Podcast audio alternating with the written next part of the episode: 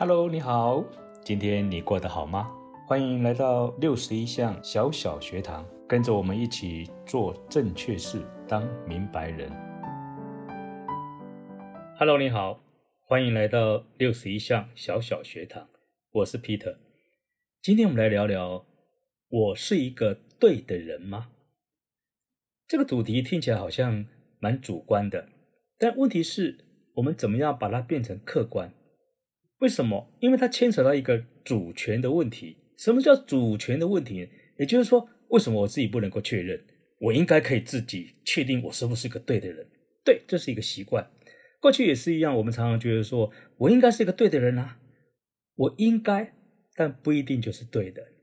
也就是说，我们是不是可以把对不对的这样子一个主权交出去，而是由对方或者由多方来决定？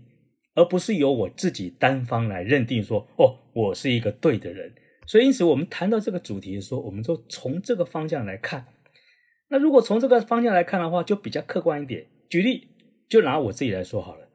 我的身份当然是多重的。我想在座好多好朋友也是一样，我们的身份是很多重的。多重什么样意思呢？也就是说，我有不同的角色啊。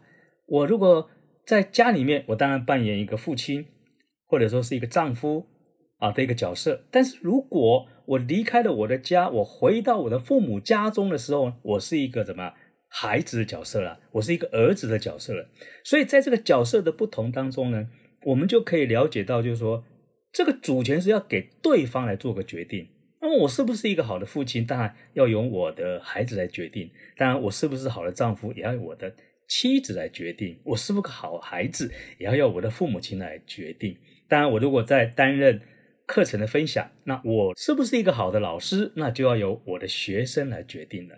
所以，因此，在这个多重的角色当中，我们如何很简单的把这个主权交出去？那这样的情况之下呢，我们就比较能够得到客观的收获。当然，如果从一个我能为自己贡献什么，或者我能为别人贡献什么的角度来看，那唯一的答案就是。我要成为对的人，因为只有对的人才能够把事情做对。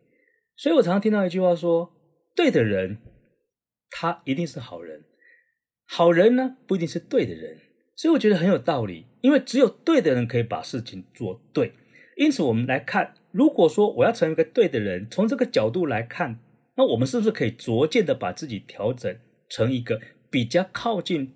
对的人这样一件事情，若是我们可以从这个地方来做一个出发点的话，那我们就会逐渐的聚焦、调整，逐渐成为一个被人认定、认同一个对的人。因为我们知道，唯独对的人才能够把事情做对。那如果你寄望一个错的人能够把事情做对，那简直是要等待奇迹出现。你说是吗？若是根据以上我们的这样的说明的话，应该会有两个结果。第一个结果就是，若是我们愿意把这个主权交出去，由对方来决定，然后我们可以欣然接受，因为这是个客观的角度嘛，客观的事实嘛。然后我愿意调整，我愿意聚焦，那我当然就比较容易做对事。第二，这是一个事实。如果今天我们是一个对的人，当然我们就有做对事的能力。否则，我们了解有很多人花了很长时间，他们只是想把事情。做对而已，他们没有做对事，甚至于他们花了更多时间，只是勉强的把事做完。接下来我们就谈到说，那一个人他是一个对的人，那他从什么地方去发现他是一个对的人？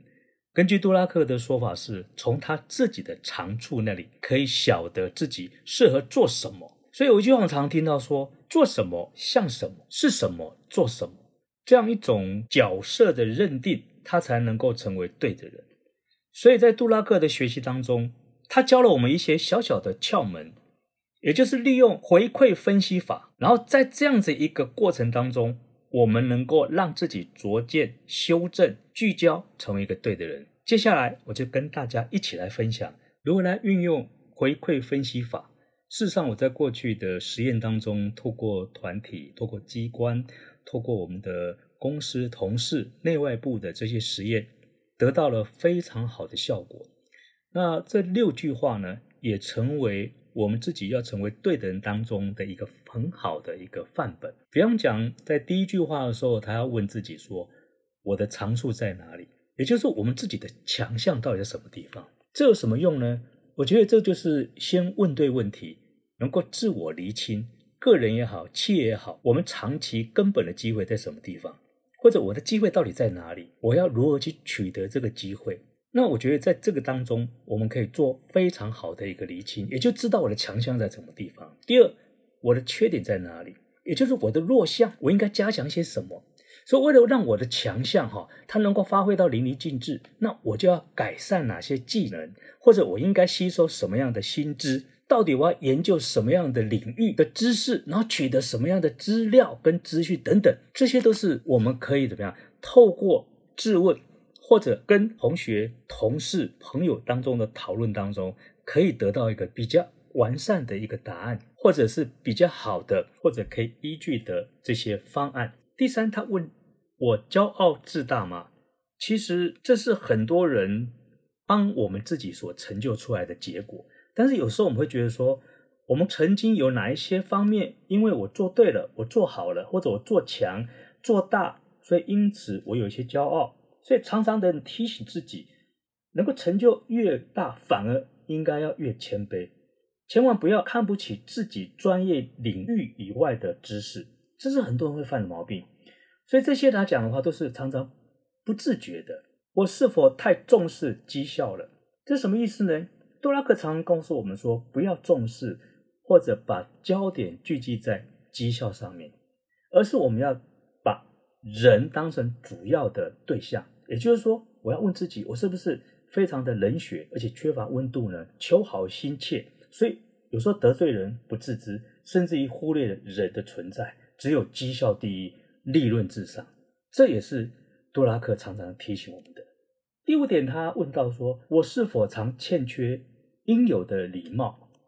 因为我们知道，我们在职场上的这些职位，或者说我们在家庭里面的地位，其实都不是。我们给予自己的，而都是什么？而都是因为我们在这个位置上面，或者因缘际会，我在这个位置当中的一个扮演，它只是一个角色啊。所以，我们常常在做一些下达命令啊，或者直接告诉别人应该如何如何做的时候，我们忘了说请、谢谢你或者麻烦你。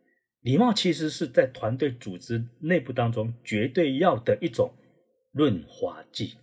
第六，我能不做某些事吗？其实我们每个人在每个领域当中，我们都是有限的了。但是常常我会觉得说，我可以包山包海。所以在组织团队里面，有一些根本我们不要去做，甚至不应该去做的事情，我们常常怎样，把自己不擅长的地方，或者根本不必浪费时间去改善的地方，我们却怎么样，重重的浪费了大多数时间。所以不是它不重要，而是它没有必要。若是我们能够依照刚刚我们提到这六个重点。然后我们可以找到我们的同事、我们的朋友、我们的同学，当然最好是技术啊，这样子比较好评比。然后呢，透过别人、透过对方，他们给我们的一些怎么样一些建议，然后透过他们长时间、近距离的观察我们，知道我们真正的长处、缺点，我们骄傲吗？或者我们是不是真的太冷血？或者我们常常欠缺一些应有的礼貌？或者我们真的做很多？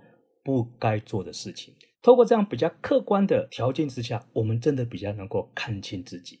所以呢，成为一个对的人，其实不是讨好，而是努力的帮助自己有做对事的能力。今天我们就分享到这边，下次见。